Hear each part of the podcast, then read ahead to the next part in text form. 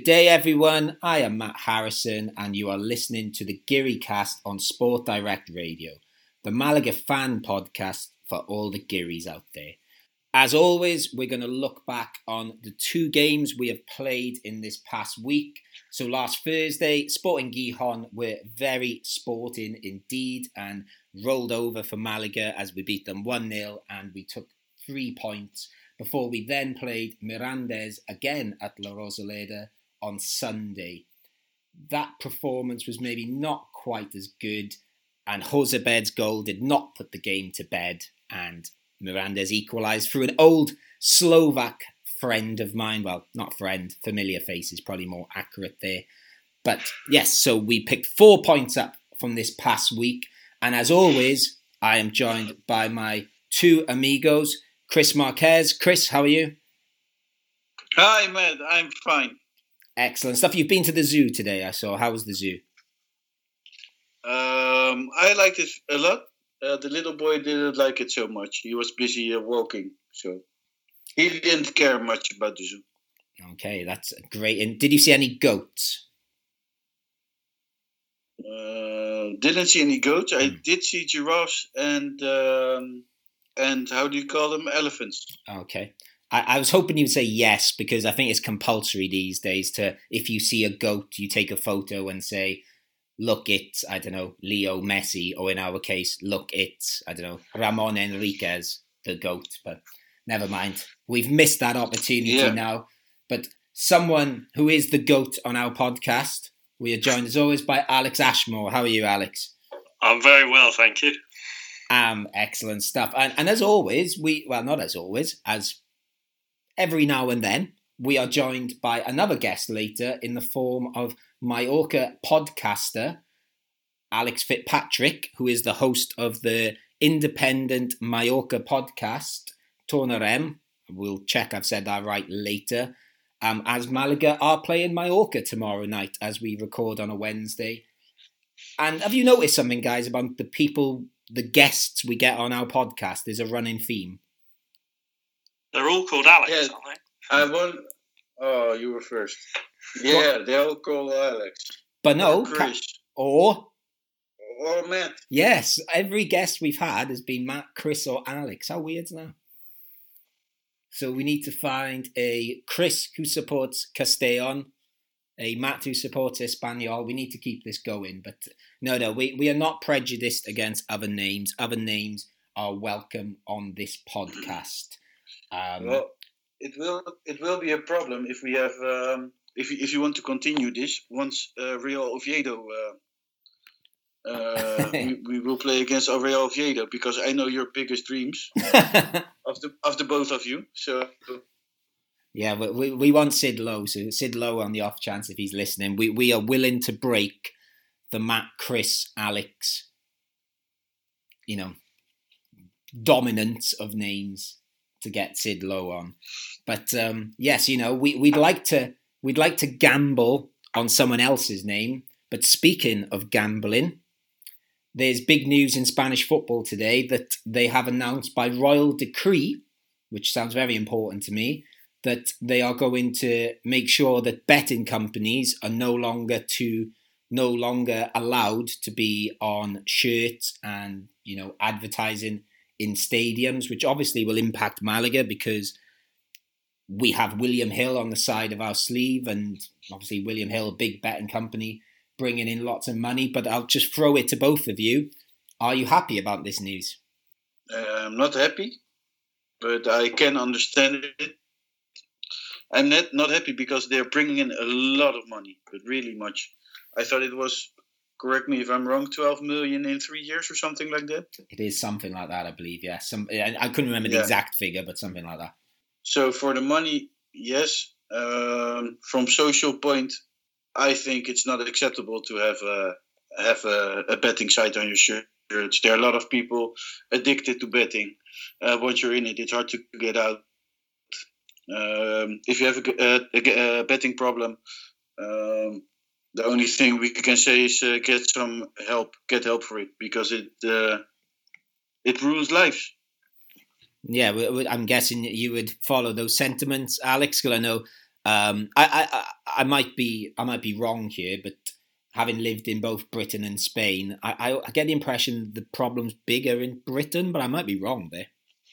Yeah, I, I definitely think it's bigger here. I mean, it's it's a weird one because obviously I, I can understand the decision completely, but then if you look at the Championship, League One, and League Two, they're sponsored by Sky Bet, so I know it's you know an official betting company that also broadcast all of the games. But yeah, I can. I definitely think it's a, a bigger problem in the UK, and you always see on the adverts when the fun stops, stop, and you know uh, they've introduced all of these, you know, things on the apps, like settings on the apps where you can have a timeout or like you know think twice sort of thing. So yeah, I definitely think it's a step in the right direction because although yeah, it's you know it might be fun to put on an odd bet here and now, but in in this grand scheme of things, it's there's more negative connotations around the whole uh, betting side of football. I, I believe that most uh, betting companies are British, right? Because William most, Hill is. Mm-hmm. Yeah. Uh, Bet three six five, I guess as well. Yep. Unibet, British. I don't know about them, but the other two you said definitely are. Because I can yeah, see them. The... I can see them across the water in Gibraltar because that's where they all live now, isn't it? That Gibraltar is basically betting company island almost. Of course. Well, not an island, but you know what I mean. But yeah, no, no but I, I think it's a real uh, British tradition. I, I am not saying it's wrong because if you have want to have a night out and want to have fun, or um, if you have some spare money and you just find it fun to to bet, there's no problem with that. Um, one member of our team who goes to Hogwarts, I won't tell his name, but his name is Alex. Um, once said he's uh, he's betting so he doesn't have to have a a job uh, besides studying. Hmm. Fair enough. Yeah. well, uh, I, I, think I'm if you're not, good, not sure how, how that's working out, Alex, but. Um, well, I've taken, I've, I'm put on, I've put myself on furlough recently. There you go. Okay. there you go. Well, it is, it is no problem to bet uh, once you do it. Um, yeah, if if if well, you do it for fun and don't bet a lot. Yeah, I think the issue bet is what you can miss.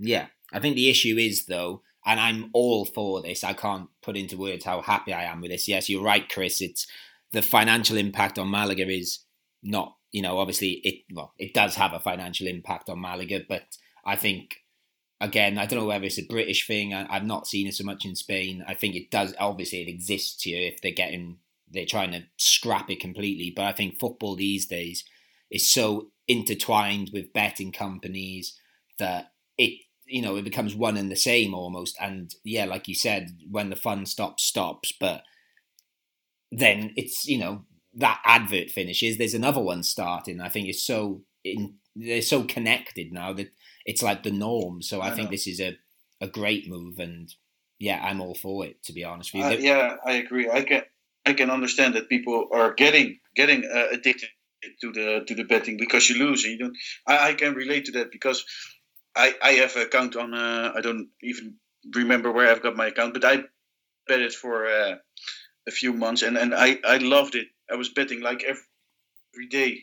Um, not that I was because I only ten euros on my account and when it was gone, it was gone and I never gambled before. But hmm. I got pretty far with that account to the point where I had uh, 200 euros or 300 euros. And then um, I lost it all and it hmm. isn't it's no problem because at the end of the day I only lost uh, 10 euros. Um, but I understand it. But it's a growing problem in Spain, in Spain to be honest, because you have a lot of casas de apuestas right now. Um, it's it's become a real problem. Yeah, definitely, and um, I think you know there's, there's not really much else to say about it. That um, I think it's a good move, and anyone that likes listening to yeah. football podcasts I'd highly recommend a couple of weeks ago, uh, Football Weekly, the Guardians podcast, they did a whole special about the mix between gambling and football and betting companies. And they had a, a gambling addict on there who's like quite a young guy, if I remember rightly, who spoke brilliantly about it. And he started a charity. So, um, yeah, yeah, check that out if you can find it. It was about a month ago, I think. But um, again, moving away from that, there's not too much Malaga news this week off the pitch, but as always, there is there is some Al Thani stuff, which is sort of, I think it's come out today that he is going to go, or the Al Thani family or their representatives, correct me if I'm wrong here, guys, they are going to go in front of a judge in Qatar, and the judge is going to be from the Spanish embassy. What what's going on with this? Well, due to uh, the COVID nineteen, it's impossible for them to uh, travel uh, outside of Qatar, uh, and the the judge want to hear them about everything that is going on for this for the last year. Um, so yeah, they agreed doing that from the Spanish embassy. So I think that's good news for the club. Yeah, what what what could be the possible outcome of this? Is this just a um, they want to speak to him sort of thing, or could there be some sort of ruling against him? No, it's it's really like a hearing, like um, in other uh, lawsuits. Um, if you watch uh, Law and Order, never watched it, so you have like a trial, right? Yeah. uh, the person is sitting there in front of the judge with the lawyer. Um, then the prosecutor will say, "Hey, you did that and that and that," and then um, like a real lawsuit, they they just want a hearing because he is uh, being. Uh, they think he did criminal things, so that's uh, like a criminal lawsuit. Yeah, it's um, it's funny. I, I might mention it later actually, but um, before doing today's podcast, I did listen back to uh, Alex, who's going to join us later. I'm guessing we're going to have to call him Mallorca Alex, since we have an Alex here. I listened back to uh, their podcast from yesterday with our other friend, Alcorcon Alex, was on there. And they went straight into the football. And I thought, wouldn't it be so nice if we didn't have to talk about Al Thani and court cases every week and, you know, fi- financial issues. It, oh, it'd be so nice just talking on football. But here we are. This is important to the club at the moment, so we have to. But we'll go back to um, things that, well, not on the pitch, I suppose, things still off the pitch, but more in the stands. As some of you know, I am here in Spain. And in the past couple of days, it's been announced there's new restrictions across Spain. At the moment, it seems nationwide. There's an 11 p.m. curfew, and crossing the border into different regions is not quite banned, but you need to have justifiable reason to cross it. That 11 p.m. curfew might change in other regions. I know some of the bars around here are optimistic, around here being Marbella, that it might go to 12 p.m. But the reason I'm saying all this is because at the moment they've said these restrictions they're put in place till May at the moment, and obviously the football season will go towards May and it's been I don't know. I've just heard it mentioned that it's a bit more unlikely that fans will be in the top two divisions. Um, fans will be in the stadium and in the top two divisions this year. But Chris, you said you had a, a little bit of an update regarding season tickets. Nothing too official, but bit of a murmur. Um, well, it, it's it's uh, it's pretty official because it comes from the from Malaga Club de Football.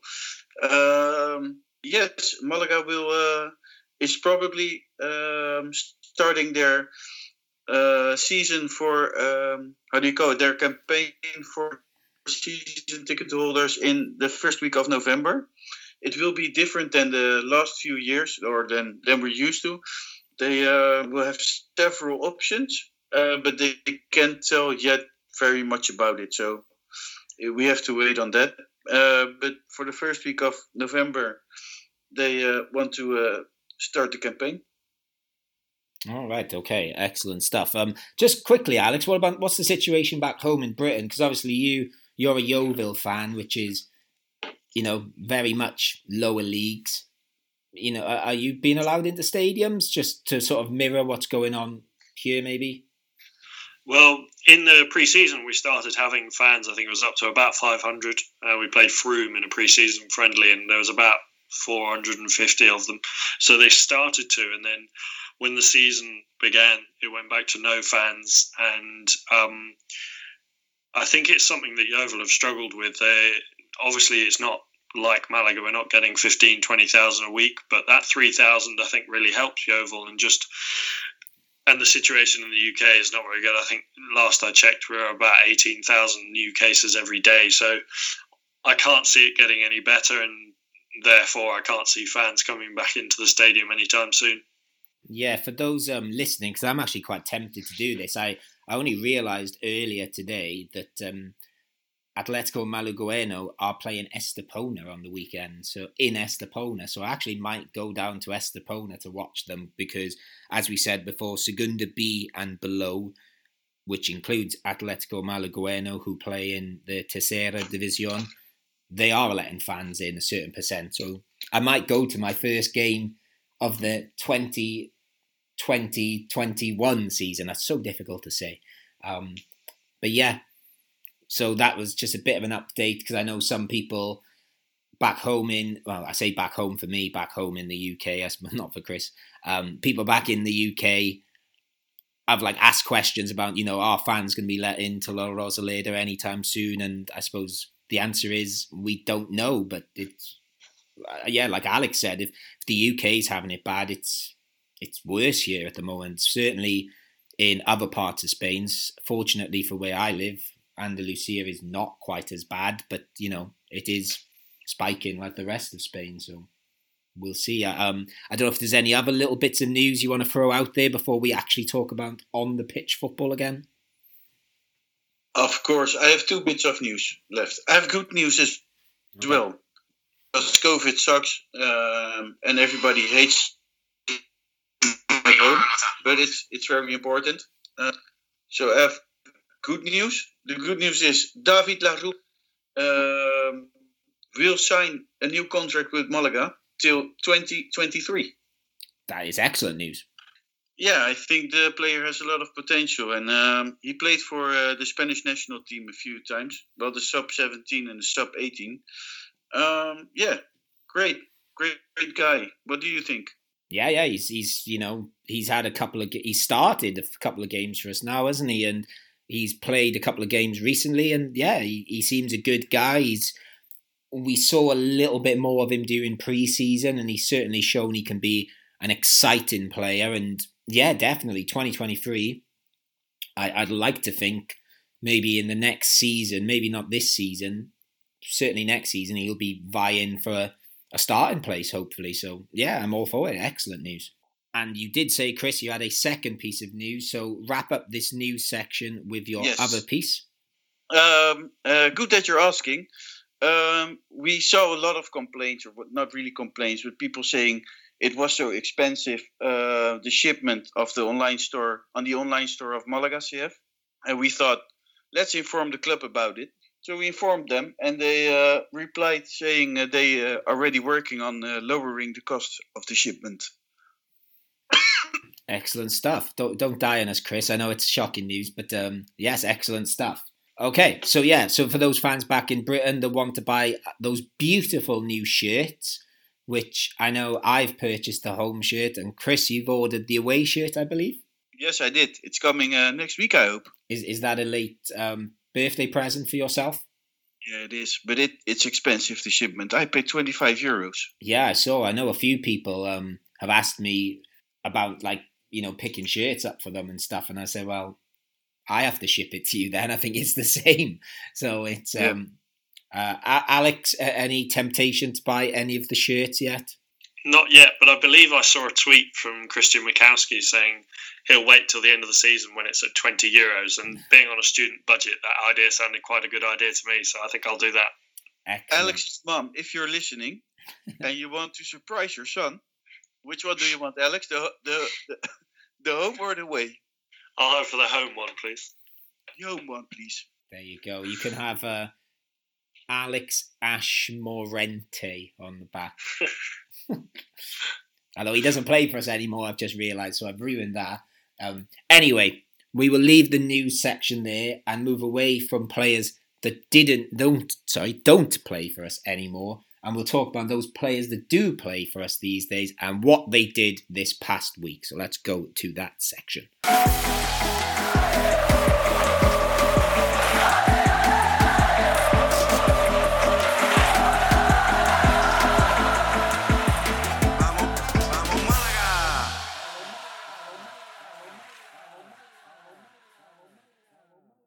So in the break, then we had to have a bit more of a break than usual because you might have noticed at the end of the last part, Chris had a bit of a cough. Now he has informed us he is very much he's had two COVID tests. He is negative, so I am diagnosing him with promotion fever because Malaga this week four points from six. We said last week that we didn't expect anything from the game against Gijón and maybe we could steal a win against Mirandes. It went the other way round in the end, where we got three points from Gijón and one from Mirandes. So we're going to sort of talk about the two te- the two games as one really and review them together. But we will start with the Gijón game because that was obviously very exciting. The team that was second in the league at the time and I, I would say we beat them fairly comfortably, but we can discuss that a bit more as we go on. The team came out. I don't think there was too many surprises in this lineup, although maybe Alex Benitez at left. Oh, well, he played right back in the end actually, and he was perhaps one surprise. But it does seem we have gone very much to a goalkeeper rotation policy. So we have now played Barrio, then sorry if I got this right, Soriano, then Barrio in the Gijón game, and then Soriano in the Mirandes game. So I suppose the question is here is this sort of fairly unorthodox practice a good idea, Alex Ashmore? Personally, I don't think it is. I think goalkeepers goalkeeper is one of those positions where you need consistency and you know time. I don't want to say at the crease because it's not cricket, but time in the goal, you know, getting used to the speed of, especially for Soriano, I feel like the speed of Segunda. But I feel like, I mean, if I was the coach, I probably wouldn't waste time in getting him up to speed. I'd just keep him on the bench. Um, yeah, so I think I'm not a fan of the rotation. I feel like goalkeeper is, yeah, the goalkeeper is that one position that I feel like you just need consistent time at in the position. Chris, do you have a differing view to this, or do you agree with Alex? I, um, I don't agree with it. Let them compete till death. Um, I think it's why. Why do we have? It's. It's. I said it before. Why does everything has to be traditional, old fashioned? You can. Um, you can change everybody on the pitch and you won't get a complaint about it. You change the goalie, and people will complain. Alex Ashmore, no. We are a new team, new people. Um, let's be hipsters and let's do this. We have mustaches. let's change goalie every week or every two weeks. Yeah. I don't care. Uh, okay, I suppose I, I, I sort of agree with a little bit of what both of you said. So I'm going to be devil advocate a little bit here then. Just go into something Alex said earlier when we weren't recording. I'm going to say I agree with Chris to an extent, but I think both goalies have to be performing. So, Alex, do you think both goalkeepers are performing? And I know the answer to this already. um, I no, I don't think they are. I feel like Danny Barrio has shown signs of, you know, he's made some good saves. Yeah, there's been a few errors in there, but he's definitely been the more reliable one. I just feel like I got that impression with Soriano. I think I said it in his first game. He felt like a bit like a rabbit in the headlights, and especially against Mirandes. I know you know he didn't play against Gijón. I feel like against Mirandes, especially the goal. I just if that happened at Yeovil, I'd be like, oh, here we go again. But this is Malaga. This is you know second division Spanish football. This is much better than Yeovil. So yeah, I think I'm. I, am so far I'm not a fan of Soriano. And Chris, uh, you know, is have either of them jumped out of you as um as like the standout so far? Because you said let them fight to the death. So in your goalkeeping Hunger Games, is there a winner so far, or is it still very even? Well, there doesn't really have to be a winner. They can play both, in my opinion. If they're both right, then then choose by week. Did Barrio train better that week? Then let him play. Train Soriano better that week? Let Soriano play. I think mm-hmm. that's the way it should be. I think oh. football has to change. It changed a lot through the years with VAR, with VHR, and now this is the next thing to come. Oh, wow, Play with your best goalie. Look at it per week. I, I, I really like that if he does it that way. Uh, it's not happening this way because that way because now Barrio plays uh, one match and the next match Soriano plays. But I think you know Barrio has been here since the uh, preseason. Soriano didn't. I feel Soriano had a much difficult, a more difficult game um, last Sunday than that uh, Barrio did. Yep, I'd agree with that definitely. Um, and then maybe we'll talk about that goal a little bit more later. And uh, we won't discuss it now, but maybe in future podcasts we could even go down the route. Well, why isn't Gonzalo being thrown into this goalkeeping juggling act? But I think he's very much going to play for the Atletico Malagueno for now. But we'll yeah. stick with we'll sp- stick with the Gijon game a little bit to start with. I would say I'm just going to throw it out there from the start. My highlight, or the thing that jumped out at me most in that Gijon game, was that centre midfield partnership of Luis Munoz and Ramon Enriquez. I think they were absolutely fantastic together. Discuss.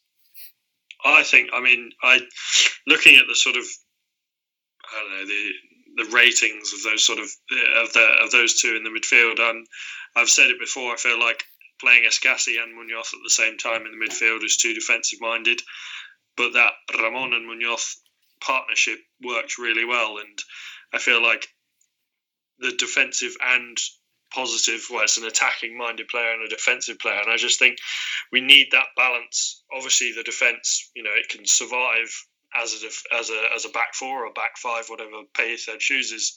But I do think that extra support is needed, and then the extra support and attack is also needed. So I feel like it's a perfect combination.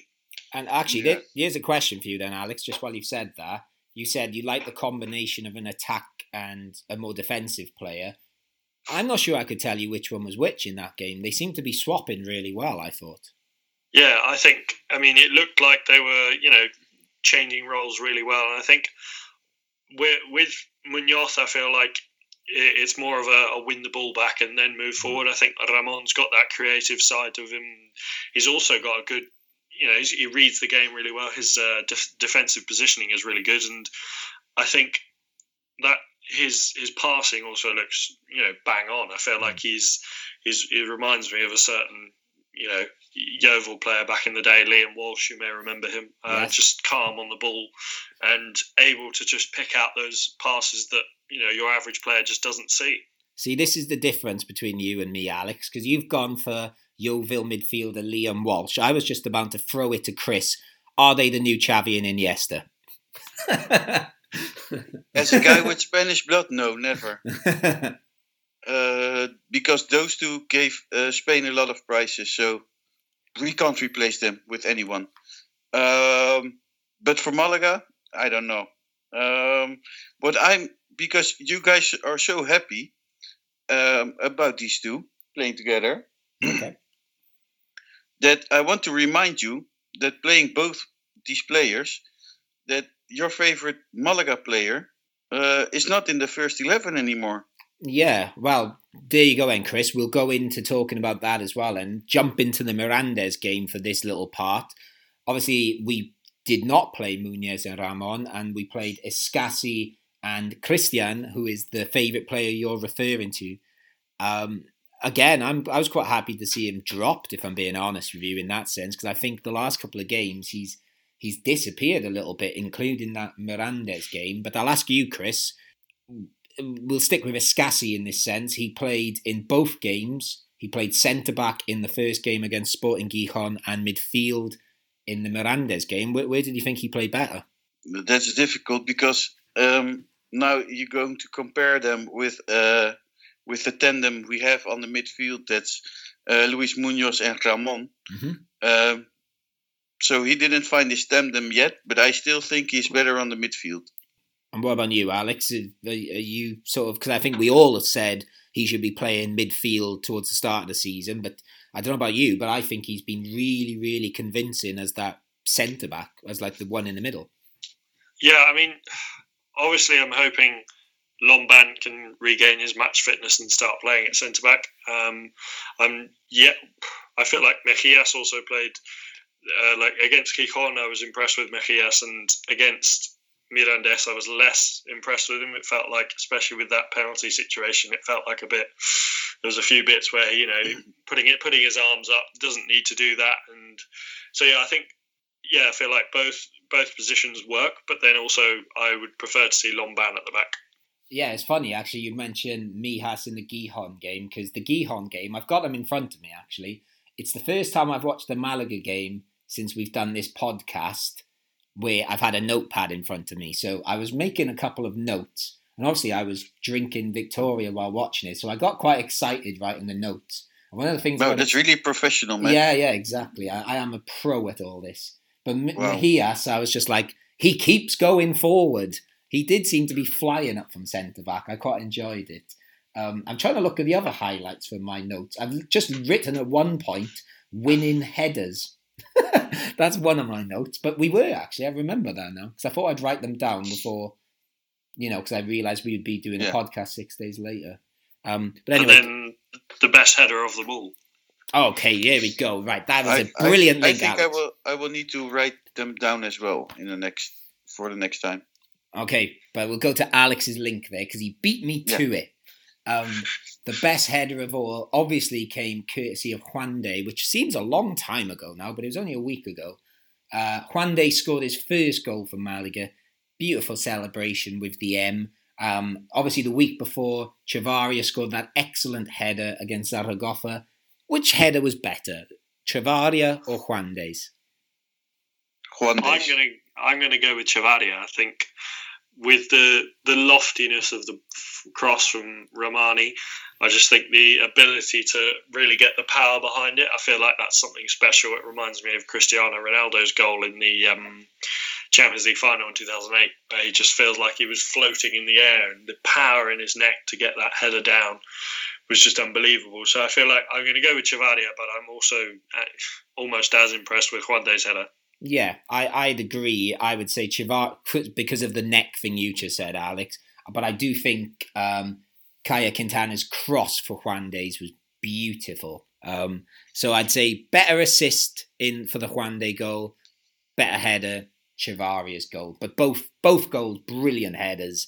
Like you know, they are you, I don't think you'll see many better headed goals this season in that league. I think they were both absolutely superb. And then going back to the guy that put the cross in for the Chavarria goal against Zaragoza, Rahmani, against Gijón, I saw a lot of people on Twitter um, saying he was their man of the match, and we can maybe talk about that later. But undoubtedly his best game in a Malaga shirt so far. Yeah, yeah, I think it's a brilliant player. I said it several times. I, I even gave him a Biznaga already, but you guys didn't believe me.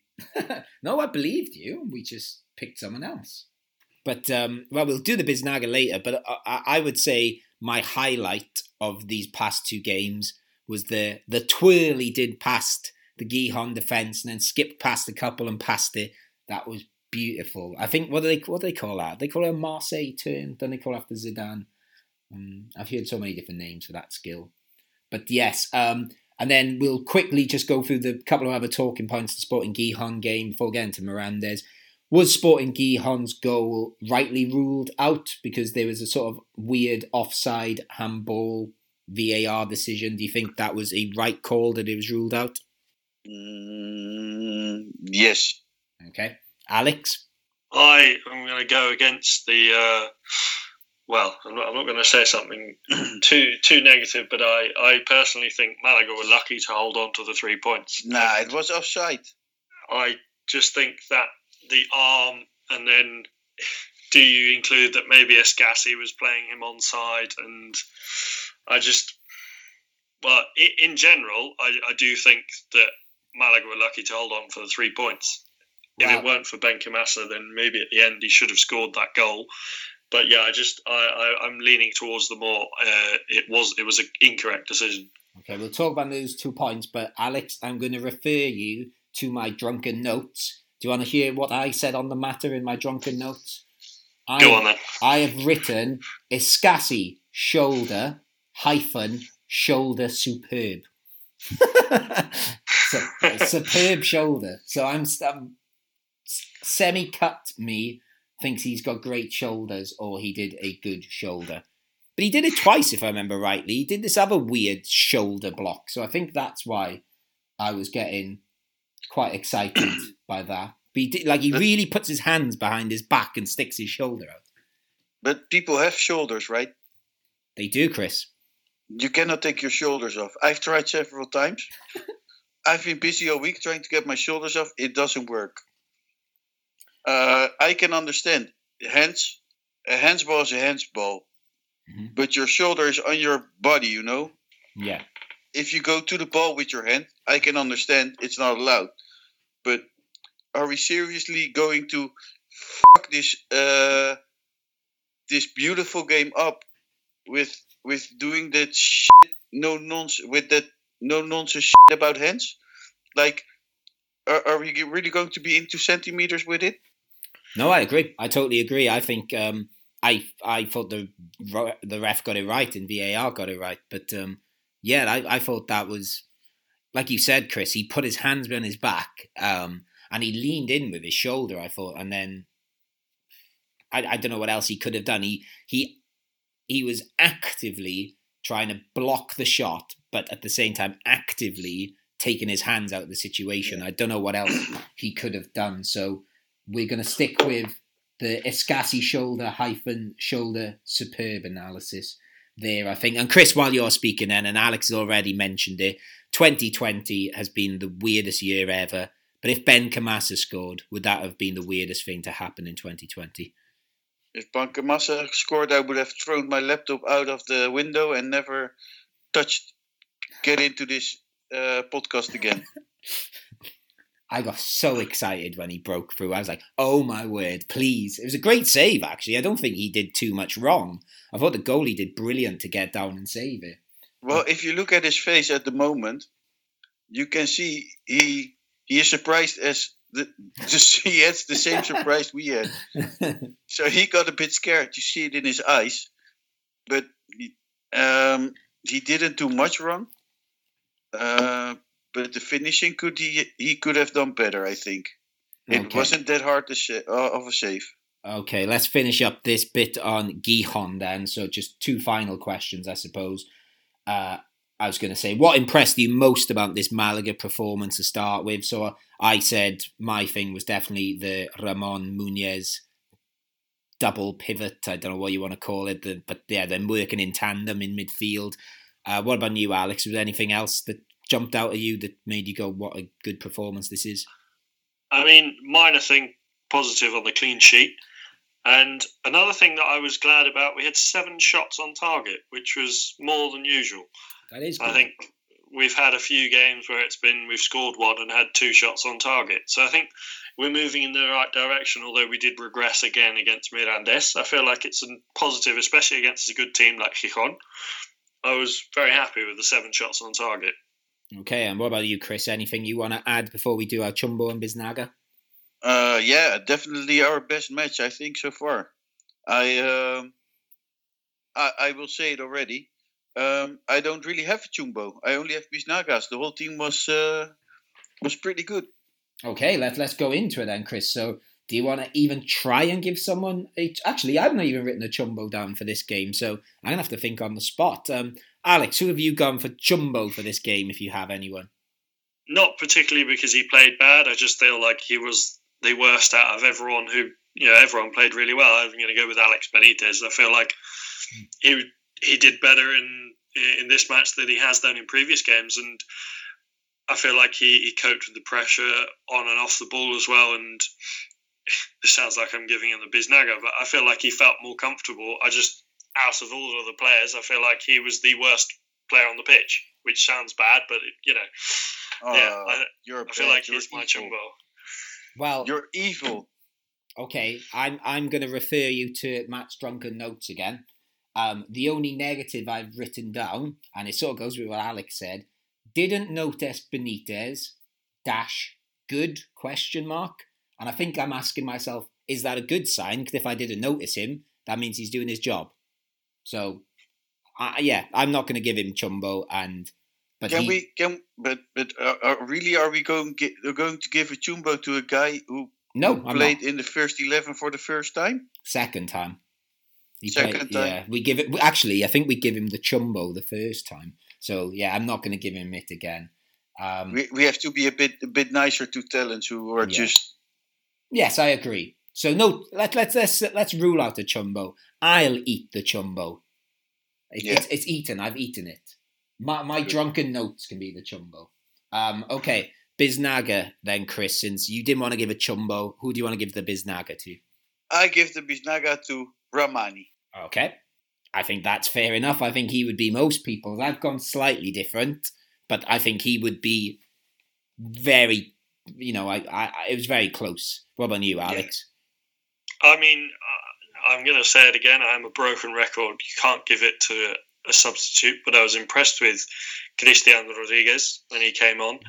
Um, but uh, my biznaga for this game is Caye Quintana. I feel like he really he's really improved, especially in that game. He, he improved leaps and bounds compared to what he's played like before, and just the you know, I feel like he he um he his fitness as well. He looked really sharp, and you know, feel like he, he was a good help for the for the strikers in the midfield, and the support he offered was in very impressive in defence as well. So yeah, I feel like obviously we can we'll, we'll go without saying the cross was fantastic. So yeah, I think Caye Quintana is my uh, man of the match for this one. Okay, he'll be a good place for us to start with the talking about the Mirandes game, I think. But just before we do that, I'll say my Biznaga. I, I wrote down Ramon, which I think is great that the three of us have got three different players again. It shows again how well we played that because the two you guys said would have probably been my second and third choice as well. So again, excellent performance from Malaga against a very good team. But then when we came to the Mirandes game, obviously there was a lot of rotation, but Caye Quintana kept his place.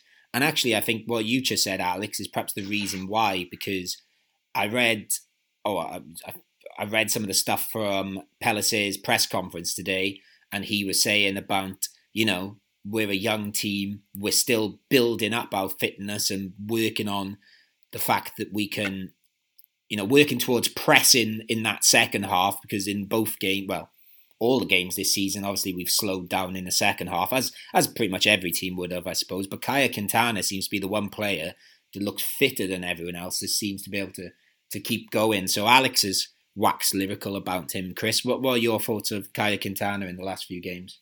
I think he has uh, grown a lot, and um he would be my second Biznaga for the game against Sporting Gijón. And you can see that he he is not really a scoring um, a scoring striker. He's more the supporting striker. So I think he and um, Chavarria can be a very good tandem. Um, and and it's funny you mentioned Pellicer's um, press conference because and and the words you uh, said about it about the second half um, because I had written it down for this week's podcast. Did you guys notice that all the goals we made this season were all uh, made in the first half? I hadn't actually, but yeah, that's a good point. I hadn't really clicked with that. I've noticed we've played better first half, but yeah, you're right. That's a good point. Well, there you go. So we're, we're very much a first half team, and then going well. Let, let's let's hammer through the Mirandes game part then. So obviously, I think we can all agree we started the game pretty well, and Jozabed started the game, and we'll just start with his goal. I think um, great goal. Yeah, fantastic goal.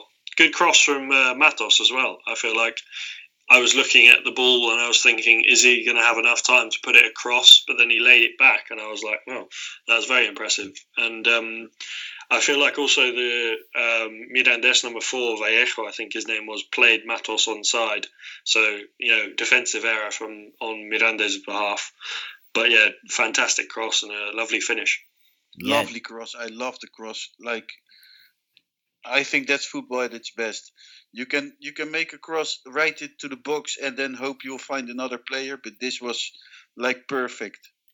Yeah, it's so funny you say that actually, guys, because we I watched it in the tavern actually, but I had my laptop with me, so we watched it.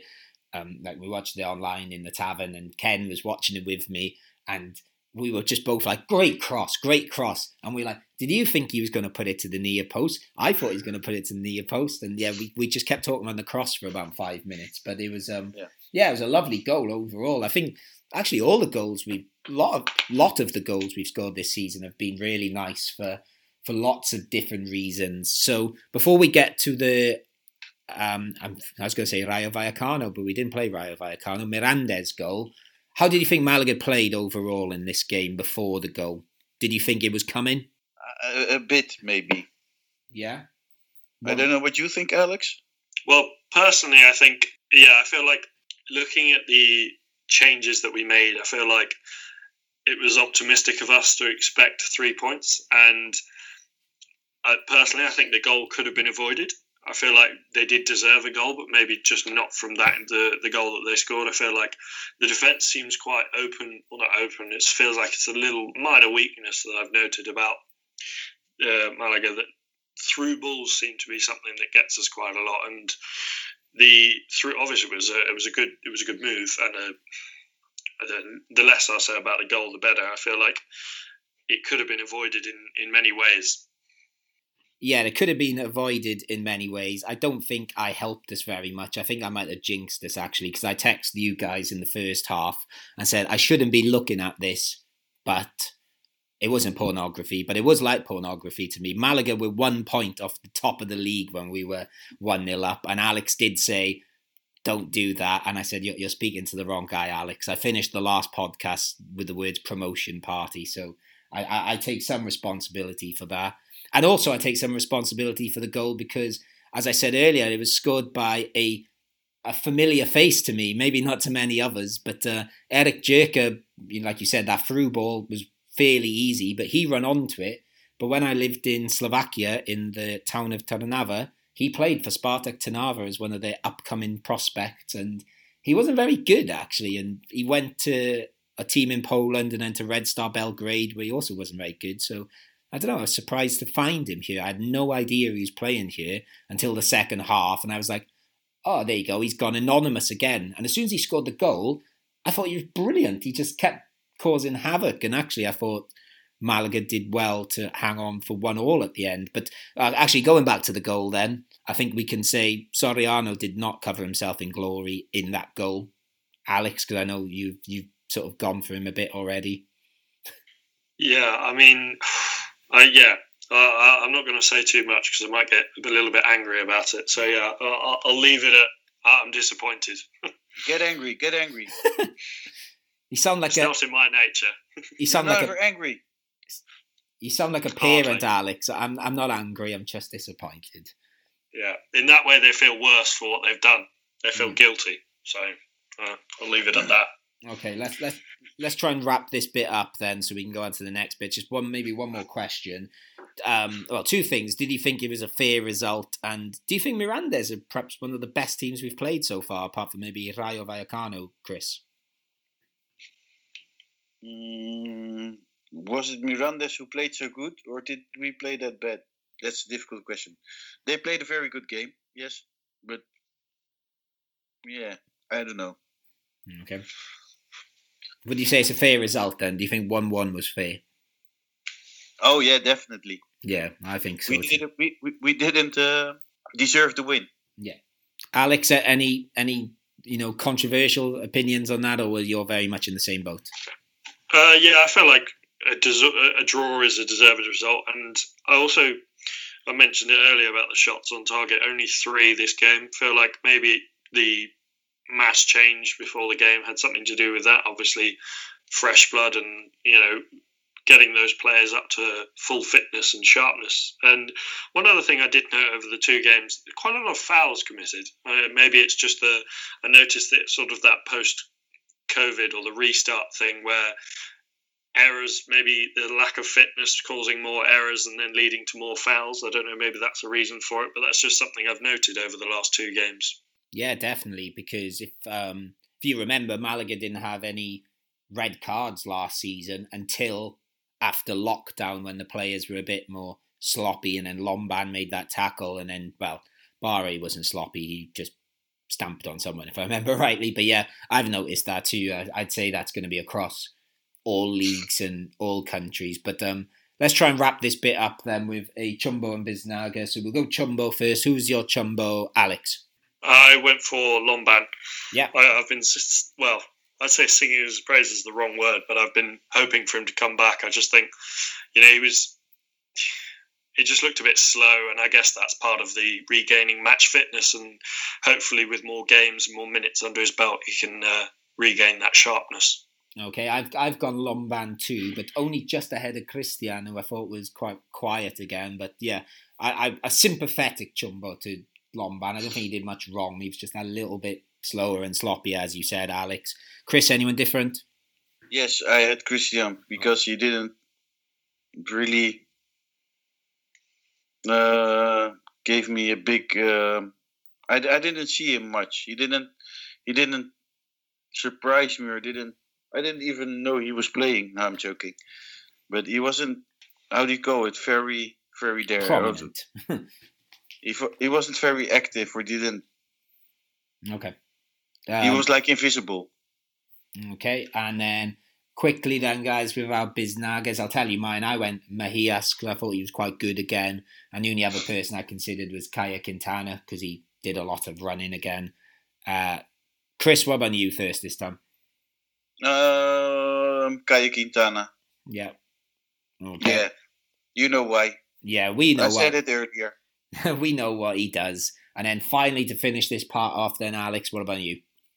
I've gone for Escassi in this one. I feel okay. like the first half, um, he he controlled that midfield quite well, and you know he looked comfortable. And I think maybe in the second half he was, uh, you know, fell victim to a lack of help from Christian. Well, Christian disappearing, hmm.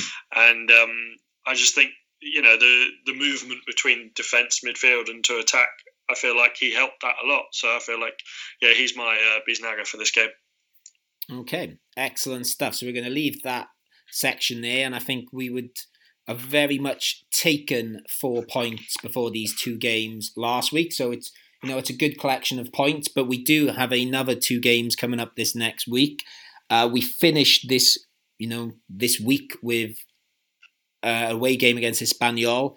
But I think in the next section, we're mainly going to talk about our game away to Mallorca, which is Thursday night, which is tomorrow.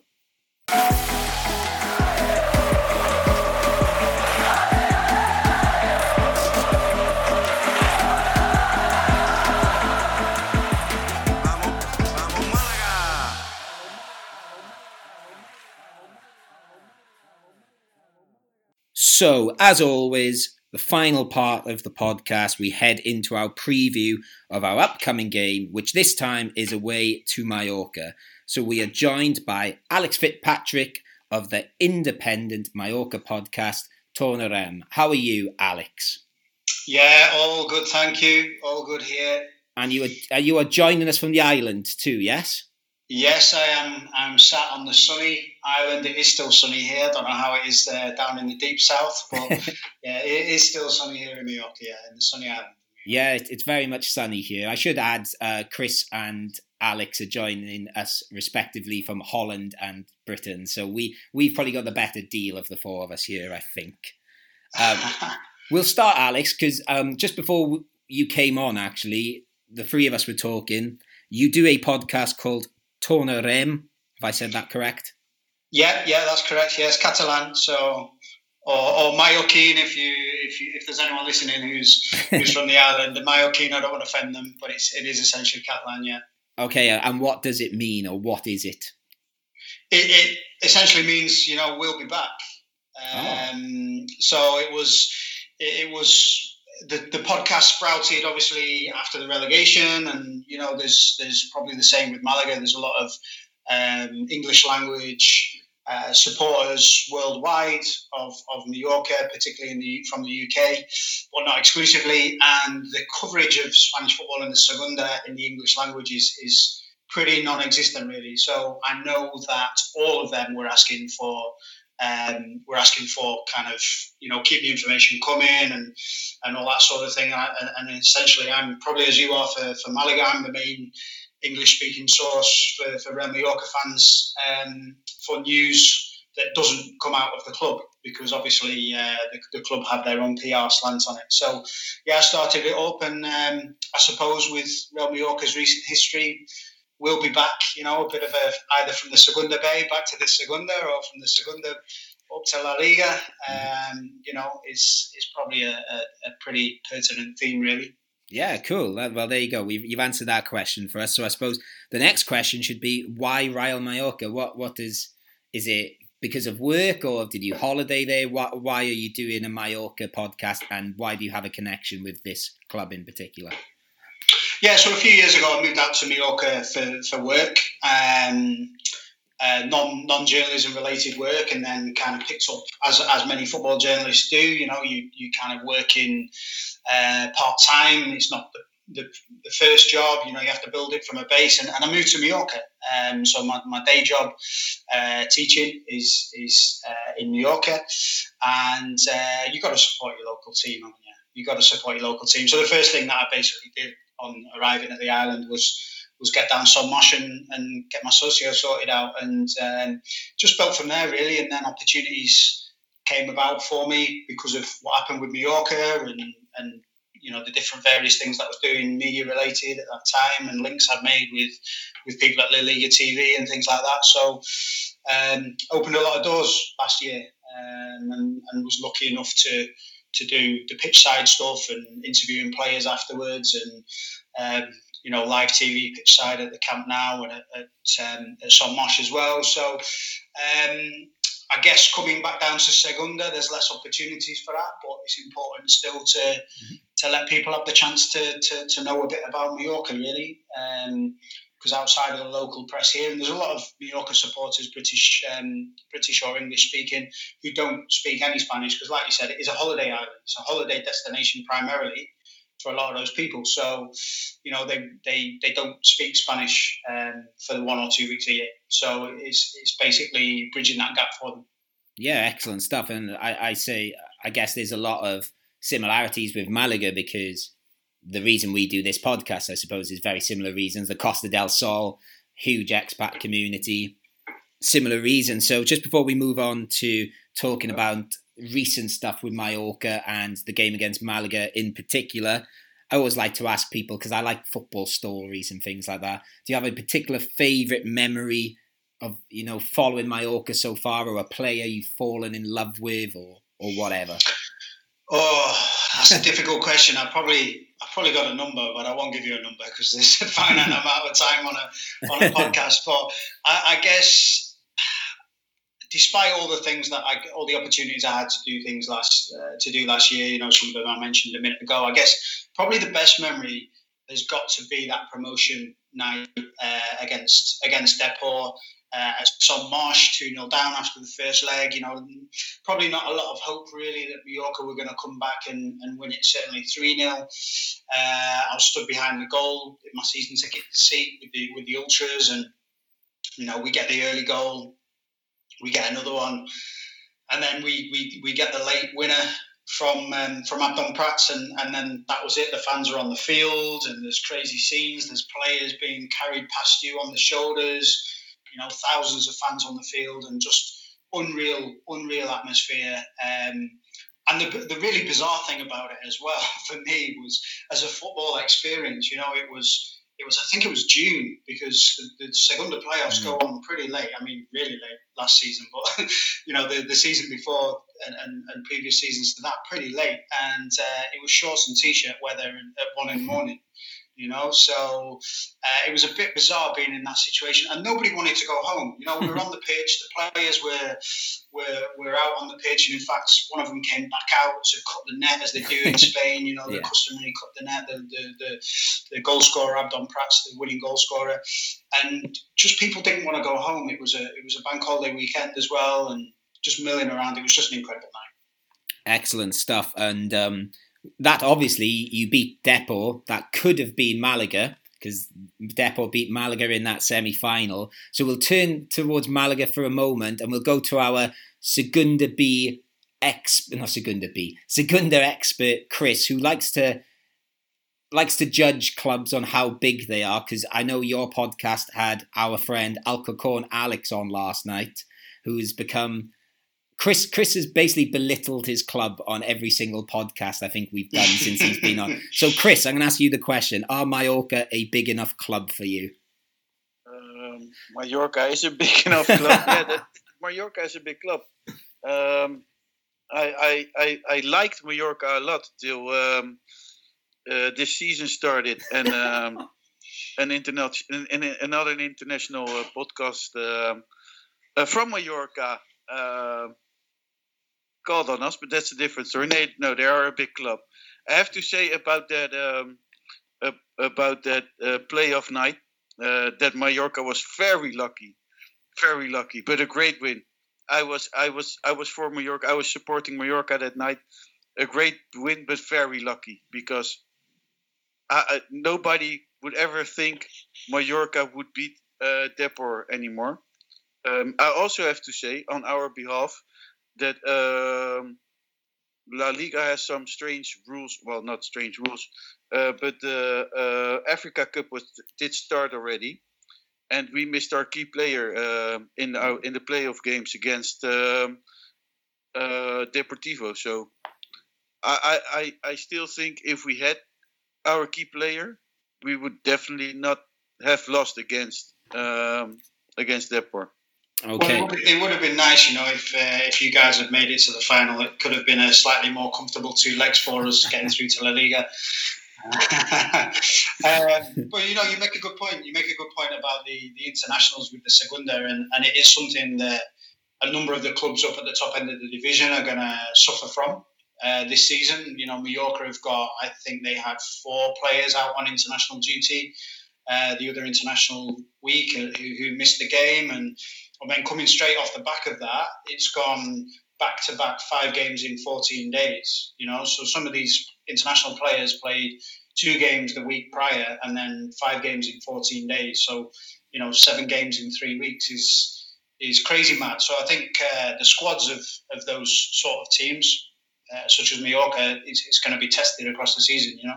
Yeah, it was only about I think it was two podcasts ago when I was planning, I was like, oh my word, we don't have any internationals anymore. And I was like, yes. And I was like very yeah. excited about that because we had about but, four or five last year. Yeah, and the year before it was even more, and it was a big problem because we were like almost the whole season we were at going first of the on on, on the stand um, of the league table, and then um, we kept missing our key players, like our keeper Munir, who was an international. Uh, we couldn't count him in for like six or seven matches, including playoffs. Well, he was at the playoffs uh, because he decided to play. Um, and there were four or five other players who were like um, away. Mm. So I think I, I wouldn't say we, we would have win, won the league, but we could definitely had become second um, if we if it wasn't for the international uh, matches. So yeah. Well, we we'll leave it. We'll let it go now. We're in Segunda still with yeah, no internationals, so we'll look at our next opponents, which is Mallorca. So as I said earlier, uh, Mallorca, Alex, to differentiate. You had our friend Alcorcon, Alex, on your podcast last night to discuss your game against Alcorcon last night what are Malaga up against tomorrow night? How did you play in your in the game last night? Well, two slightly different questions. How did we play? I think we played we played really well, but what what will Malaga be up against is a difficult question. Precisely because we talked about the size, you know, the size of the squad for Mallorca, the internationals, and all those kind of things, and Mallorca, Luis Garcia Plaza has, has rotated the squad a lot. In fact, the midfield three who started against Alcorcon, it was the first time ever that those three have started together. And the forward three, it was the first time that those three had ever started together. So, you know, the back four and the goalkeeper were, were relatively stable. Uh, but apart from that, everything else was, you know, like throw the throw the tiles in the bag of Scrabble and, and pick out pick out the tiles to see who's going to be there. and it is a little bit like that at the moment because he's said in his press conferences he's going to be rotating five or six players for Thursday's game from Monday's game, and then he's going to be rotating another five or six players from Thursday's game to Sunday's game. So, I mean, Mallorca have the benefit of having a squad where they are able to do that. You know, last last summer transfer window when they got up to La Liga, they made a number of signings, and, and none of them were La Liga quality, really, bar bar the loan players. But the now departed sporting director, in his in his wisdom, it didn't seem wisdom at the time, but he bought a number of young players and loaned them straight back out um, to, to different places. So, for example, in the game that we saw on Monday, there was um, uh, Antonio Sanchez, who was uh, playing at Mirandés last season. And there was Ruiz de la Galarreta, who was uh, from Las Palmas last season. Um, so Mallorca have now kind of got these ready-made replacements for when the likes of Salva Sevilla has to drop out. Idris Baba at the moment is is injured. Um, his his replacement actually is also injured. So I guess what can we expect from Mallorca um, in terms of team selection? I couldn't tell you. I honestly couldn't. In terms of style, they're going to be solid at the back. Uh, they're going to play when they get the opportunity to play, and there is quality in there, whether it's the reserve players or whether it's the first choice players. Okay, um, speaking of your solid back line, and I think I heard this right on your podcast. I think I was paying the bill because I was having a beer when I was listening to you. Um, I think I was paying the bill, but I think I heard you rightly say that you've not conceded a goal for like 10 hours. Did I mishear ten, that? About 10 hours. No, no, it's all right. Yeah, yeah, yeah. And that's your record since the, the, the longest you've gone without conceded a goal since 1958? No, no, it's, it's now surpassed that. So oh. it is now a club record. So the, the previous club, rec- club record was 1958, 1959, and it was about 10 hours and Mallorca are between 10 and 11 hours now without conceding a goal. They've conceded one goal in eight games, and that was on the first game of the season against Rayo Vallecano when they lost 1 0. And ever since then, nobody has hit the back of the Mallorca net. Well, luckily, till we... tomorrow. well, luckily we have such a potent attack. But where, I know Alex. Where did, where did it go wrong last season? Where did it go wrong last season? Well, the quality the quality of the signings was was not there, but we also had a manager who, uh, obviously Vicente Moreno, who's at Espanyol now, who was uh, he was not a pragmatic manager. He played a certain way. He wanted to. If you look at the other two teams who went up, Granada and Osasuna, they made it. They make it difficult for the opponents to play against them. You know, Osasuna with the press, Granada just play an ugly style of football. Uh, you know, they play the channels, they get the crosses in. You know, it's not a Spanish typical Spanish way. Mallorca tried to play a typical style of Spanish football, nice passing game, and were soft and, and they tried to be better than other teams at playing football, and they didn't have the quality to do that. So that's kind of where it went wrong. But you can see, even with only losing the main goal scorer this season, goals have been a bit of a problem. But even just losing Ante Budimir and keeping more or less the same team, losing Take Kubo, obviously, and Cucho, who's at Getafe now, um, losing those two, but keeping pretty much the same team. We've now got a, a manager who, well, we don't concede. And that is just down to the manager, the way he sets up the team, really. Okay, we've we've let uh, Mal- Malaga Alex has been quiet for a little bit, but I know he said earlier he watched the Mallorca game and he seemed quite excited about some stat or something. So Malaga Alex, you've been very quiet. Here's your moment to shine. What what what do you have to say about Mallorca? I mean, less so a stat, more. I mean, I did note sort of. I mean, I'm going to use the full name because I'm not sure if you if you use a sort of a nickname here. So Daniel Jose Rodriguez Vazquez is your top scorer with two goals in eight games, and I was thinking that there's a similar. Obviously, the defense is pretty pretty solid, and then maybe a goal scoring problem like Malaga. So I feel like it could be that you know nil nil outcome. And I was I was thinking about sort of the post the restart, and obviously there's been quite a few more goals in the Premier League. But then looking at Segunda, there hasn't been, and I'm wondering why. And I'm thinking maybe it's just because of a lack of quality in Segunda compared to the Premier League. Because obviously we had Aston Villa beating Liverpool 7 2, which was an anomaly, I think. And there hasn't been as many goals in Segunda this year. So I think, I don't know, would you probably put that down to, I mean, especially for Mallorca, just a lack of quality up front? Yeah, I would say a lack of quality, but a lack of quality in the early season. So you know, the first Danny Rodriguez, the player that you mentioned, he's he's a he's a central midfielder playing just behind the front man. But what Mallorca have lacked is they've not had a centre forward. So Ante Budimir was basically on strike because he wanted to force a move to, to La Liga. He did force that move to La Liga. Uh, at that point, up until that point, Mallorca didn't have a centre forward. They've got um, Abdon Prats, who scored the winning goal in the playoffs. He's a second play, uh, B player, really. And Alex Alegria, who was on loan last season in, in the Segunda, played most of his career in the Segunda, scored most of his goals in the Segunda. But he's, is, is not really up to the job of a promotion team. And uh, yeah, so they didn't have the quality there. But in the deal that saw Ante Budimir go to Osasuna, um, in exchange on loan came Marc Cardona. Um, and Marc Cardona has got a lot more of an eye for a goal. He is he is a, a quality player. Uh, so we have now filled that void. He got his first goal in his second start in the game against uh, against Alcorcon on Monday. Um, but also in terms of the wide players, you know, we've we've picked up a number of wide players um, from various places who haven't played a lot of football in the last 12 months. So we've, we picked up players uh, such as Amath, who's come from Getafe, um, Mboula, who's the Spain under 21, who's come, who's, who's at a club in France, who's come to Mallorca. And if you look at their profile, they've they've basically not played football for the last 12 months, whether it be through not being selected, being on the bench coming on, or, or being injured. So, and Marc Cardona is the same. You know, he, he scored one goal in La Liga last season against Mallorca at Son Moix, by the way. Um, and you know, these guys are going to need a little bit of time to get used to match fitness, match sharpness, but also playing regular football, playing together.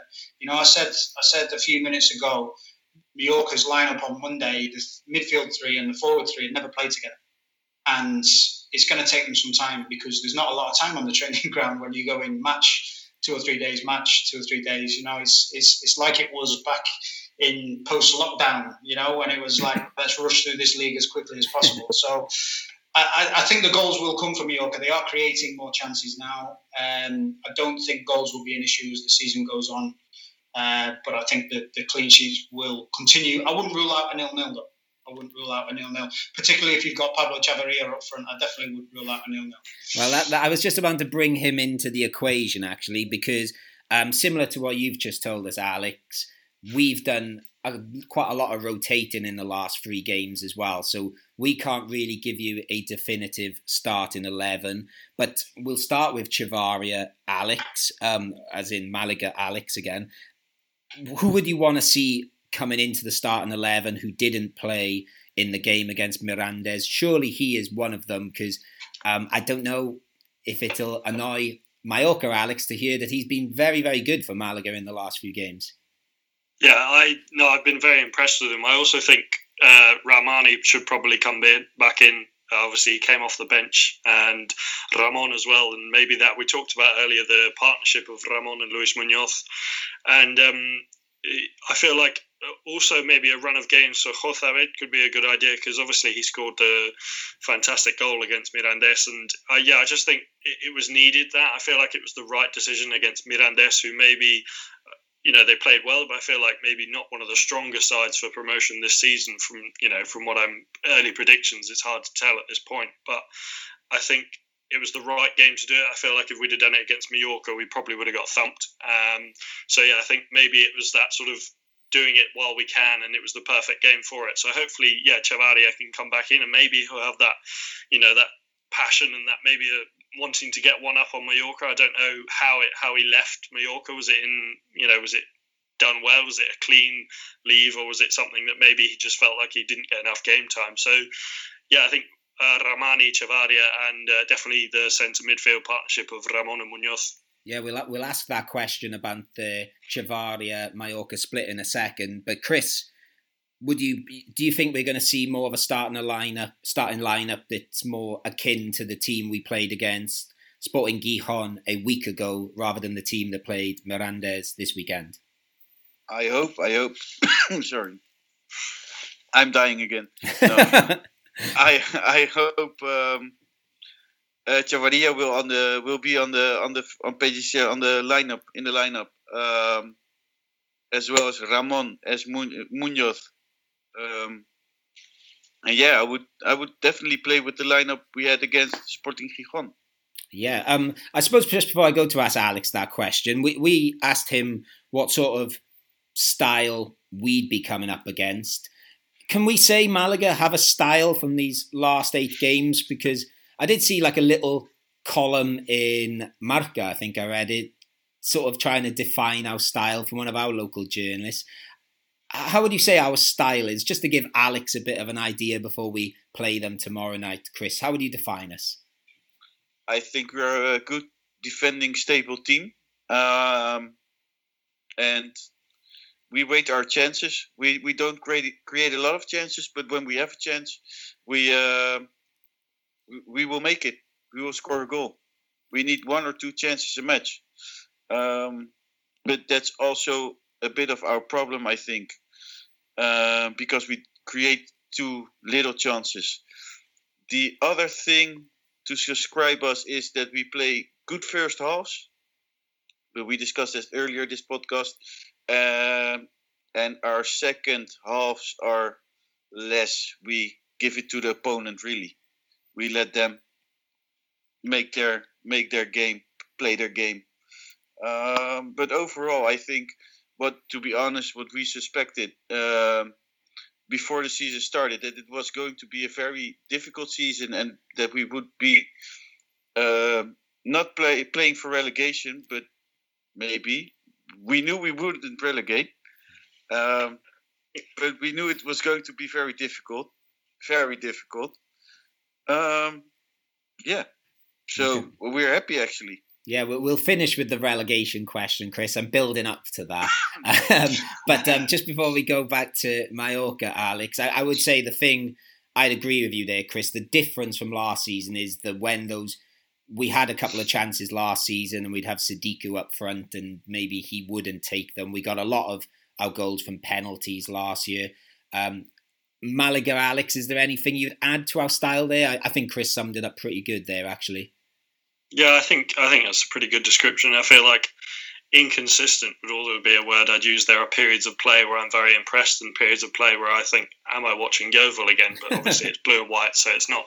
Is it? That's the one way I can tell. Um, yeah, I think also something that you know it depends on who plays in goal. So I feel like that's that's also a big part of it. If we play Juan Soriano, I feel like it might be a, a, a field day for Mallorca's strikers and midfielders. Um, I don't want to put too much pressure on Juan Soriano if he is listening. Um, but yeah, I, I, I, do hope that we have Danny Barrio in goal. Okay. Yeah, so... we are we are a hipster team with mustaches.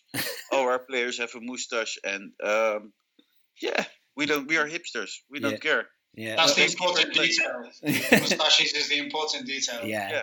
We, have decided we're, we're hipster, Alex, because we yeah. rotate our goalie every game. That's our weird quirk we've developed in the last five games. So we can't decide if this is good or bad so far. But um, we'll go to those two questions then, Alex. How did Chavarria leave Mallorca, and was there any sort of did you lament him leaving at all? No, you know, he, he, he left on really amicable terms. Uh, the, the press officer at the club, who I know personally, he he actually had a lot of really positive things to say about him as a guy and as a professional, you know. So there's there's absolutely no bad, bad blood at all. The, the, I mean, the reason why he's gone is he came in, he'll have come in on good wages. Um, at the beginning of the La Liga season, he was signed by the sporting director, no consultation with the manager which is how our previous system used to work.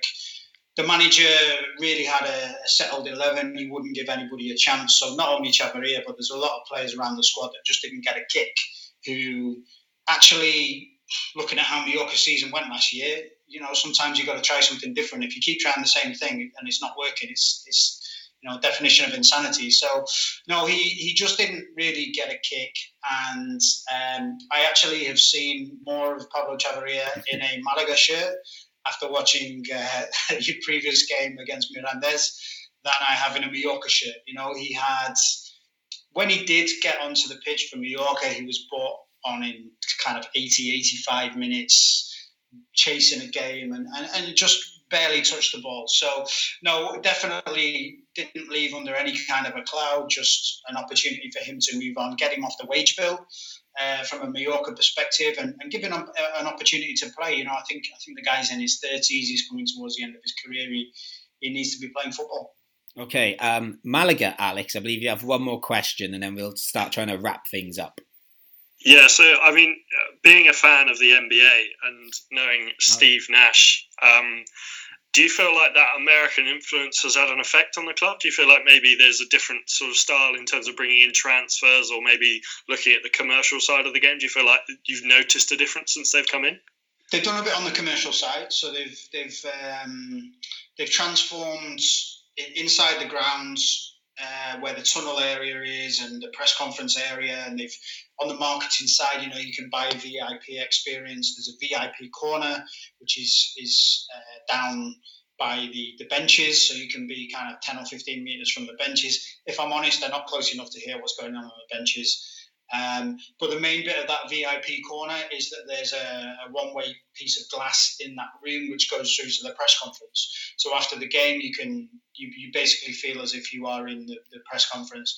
Um, so they've done a little bit on that, and, and the toilets in that section as well. If you stood in there at half time, you can also hear the away dressing room. But I don't think that's a design feature. I think that's just uh, uh, just a bit of a needs must. I'm not sure if the club realised that or whether they want La Liga knowing it. But uh, it was very interesting to hear uh, Albert Celades shouting at his Valencia team at half time whilst I was in there. Uh, just a little bit of a behind the scenes insight, which was nice. But so they've, they've done a bit on the commercial side in, in that sense. Uh, they've done a little bit uh, in terms of the marketing. You know, they've signed deals. They, they got Take Kubo in and then did a lot on the back of uh, the fact that they had Take Kubo. Uh, they've changed slightly the structure within the club so that it's, it's um, it's not kind of one CEO running everything. There's there's a, business wing and there's a sporting wing, and then they they report into one of the one of the well to the president, who's one of the American uh, ownership group. Um, but generally, they're not particularly high profile. You know, they they quite sensitive to the fact that Mallorquin people are very proud. They don't want uh, the local people to feel as if they're coming in and taking over and turning it into an American club, which they're absolutely not. But they are 100% invested in the club and have written off tens of millions of euros of debt since they came in um, and got the club initially, okay, relegated to Segunda B, but then the double promotion, and, and the club is in a very good state of affairs compared to where it was when they arrived. So, yeah, I think the changes that you can see are kind of uh, administrative, uh, structural, and a bit of marketing. But it's it's all of those things have a positive impact on what happens on the pitch ultimately. Um, but in terms of anything around the, the sporting side, they, they've kind of left that to the experts. Okay, just two quick things to finish with then uh, Mallorca, Alex. Uh, just a real quick, concise answer because our next game after you, I don't know if you can make this concise, but we are playing Espanyol after you, which obviously are managed by your old mate Vicente Moreno. What can we expect from that Espanyol team really quickly? Because obviously, I think we all know they're quite good. Yeah, well, this is it. It's, it's quality. They've got strength and depth. Um, I actually don't think that they have the quality that I don't think that they have the quality that people think that they have, and I think there's a lot of Segunda teams that are paying them far too much respect. And I think, um, you know, Mallorca were in a pretty bad place when they played them earlier on this season, and they drew nil nil with them, and and and Espanyol didn't kind of put a glove on them. So, what can you expect? They've got quality. Um, I, I just think Vicente Moreno teams are there to be got at. You know, I just feel like you can get at his teams a little bit. They've got not got the strongest backbone in the world, so okay. whether okay. he's moulded something different at Espanyol with the players he's got available, I don't know. Okay, and that that is music to our ears. So we we we're, we're going to take six points this week now. Then, so that's good to hear. But just to finish up, we have to ask three three points. we have, we have to finish up with this question, Alex. I think you, I warned you it was coming that um, during pre-season you and the legendary La Liga Gavilar, who is obviously a La Liga oracle, um, you did a season preview of Segunda and it was excellent. And I listened to it and I thought, yeah, everything he said was fair enough. And there wasn't much I disagreed with actually, but I came back to our podcast and said, oh, you should listen to this, guys. And on your second part, you you answered the question of who's going to do a Depor, and you answered Malaga. Um, do you have any response to that to a Malaga podcast? And mostly aimed at Chris because Chris is the one that took particular umbrage with that well, look before before Chris jumps down my neck and uh, and and and, uh, and, says what he has to say. You know, it's just a prediction. And and do you know what? I'm I'm really happy. Uh, I, I hear that there may have been similar predictions on a well-regarded um, podcast down on the south coast of Spain somewhere, uh, potentially one focusing on a team in, in, in blue and white. But look, you know, I'm really happy to say that after eight games, I think you've proven me wrong already. And barring some kind of catastrophe, you know, you're going to be at least lower mid-table this season. So uh, no, but I, I, honestly, you know, I have a lot of respect for Malaga as a club, and, and I've actually been and, and, seen a game at, the ground, and and um, you know, they're another one of those clubs in Segunda which really deserves to be up there in La Liga, and I don't take any pleasure from from teams going through hard times, and certainly wouldn't from from Malaga doing that. So I am delighted so far. you are on a good trajectory, Chris, to staying up what what I found funny um, is that this new kid comes into class. and everybody's like, "Hey, hey, let's welcome the new guys." And then we welcome the new guys and say, "Hey, welcome to our class." And then, and then this this these people come, this this new kid come on and and slaps you right in the face. I don't know. It's it felt wrong to, to, to intervene a bit there, Chris, I can't just say that, that that Alex is. I think we are newer kids than Alex. Alex podcast history is a bit longer than us. I think so. It, it's not about podcasts. It's about Segunda División. Ah, right, I'm okay, talking about sorry. the football clubs, not about podcasts. We're we're noobs. We our podcast is nothing. uh, I think in the last decade, Chris, Mallorca probably have a, a, a longer history of Segunda mm. football than, than Malaga, I would say. But, but, uh, but, but, then the new kid comes in into class uh, well, from from a from a from a private school, so we call it like that. Comes in from a private school, smacks you in the face, and then and then I I don't mind like the new kid is is hitting people. I think that's that's just nature. But this is um, this is Chris you, already. You should have you shouldn't have picked the, the big guy. Go for the little one. Go for for for I don't know. Go for Sabadell. Go no. for. This is Chris. This is Chris already. Now he's already turning this to a anti-Alcorcon podcast again. You're you're desperate to say uh, Alcorcon there. You shouldn't take this on, on Alex Alcorcon because that guy is amazing. and I, I love the club Alcorcon. Uh, but it felt wrong. It felt wrong, wrong, wrong, oh. and definitely because don't forget where where Yo Mallorca is coming from. They're coming from Segunda B, and then I don't know. It sounded wrong. I I how much I I don't like uh, Depor, and I think the show they they they did last season was very awful at the end with with trying in every possible way to to stay at Segunda. Um, I should have. Uh, but still, right. I don't know. Deportivo is not a club that belongs in in Segunda. I, to be honest, I was sort of hoping, Chris, you would just uh, accept the apology there, and I thought he spoke very well, Mallorca Alex, and it'd be nice, concise finish. But of course, I, was. I, had I had to be hard for our listeners yeah. because else I I they they would say, oh, he's the Chris is a pussy. No. anyway, I, can, I can't let that happen, Matt. I, I accept I know, the. I know. Everything you're, is you're, the, you're the muscle of the podcast. I know, but um, after I was going, I was going to just want to say thank you to Alex for joining us, but that, uh, it seems out of place now. I feel like I should punch him or something. I don't know what. but anyway, Alex Fitzpatrick of Mallorca Tornarim podcast. Thank you for joining us tonight. Um, I, I believe I'm joining you tomorrow night. Absolutely. Yeah. So um, I, I, get the final word. I was going to say. So thank you, Chris. Before, You've thrown me under the bus. After the game. After. That's going to be post game. That one, yeah. oh. Right. Uh, okay. Matt, get... Matt, is usually drunk after the game. So. right. Anyway, thank you, um, Alex, for joining us. No, it's been a pleasure. Thank yeah, you anytime. Yeah. Thank you, and we'll speak to you soon. Well, I'll speak to you tomorrow. Have a good Wednesday before the Thursday. Thanks, man. I, Cheers. I'm happy everything is cleared now.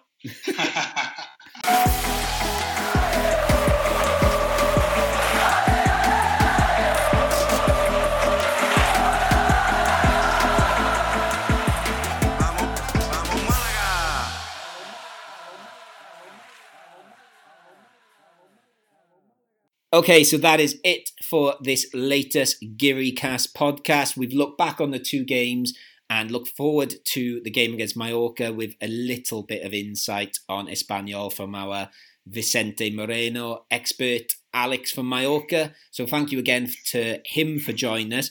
Thank you to our ever present Alex. So thank you, Alex. Thank you very much. And thank you to the greatest diplomat of Segunda football teams in the podcast land, Chris Marquez. Uh, it, it was a joke. The the whole school uh, thing. Um, great guy. Um, he didn't need to uh, apologize to us. um, but I, I'm yeah, he's a great guy. So thank you for joining us and uh, vamos Malaga. Yes, vamos Malaga, and also thank you to all our listeners for joining us. You have been listening to the Geary Cast on Sport Direct Radio. We'll speak to you next week when hopefully we can carry on the promotion party. Vamos Malaga.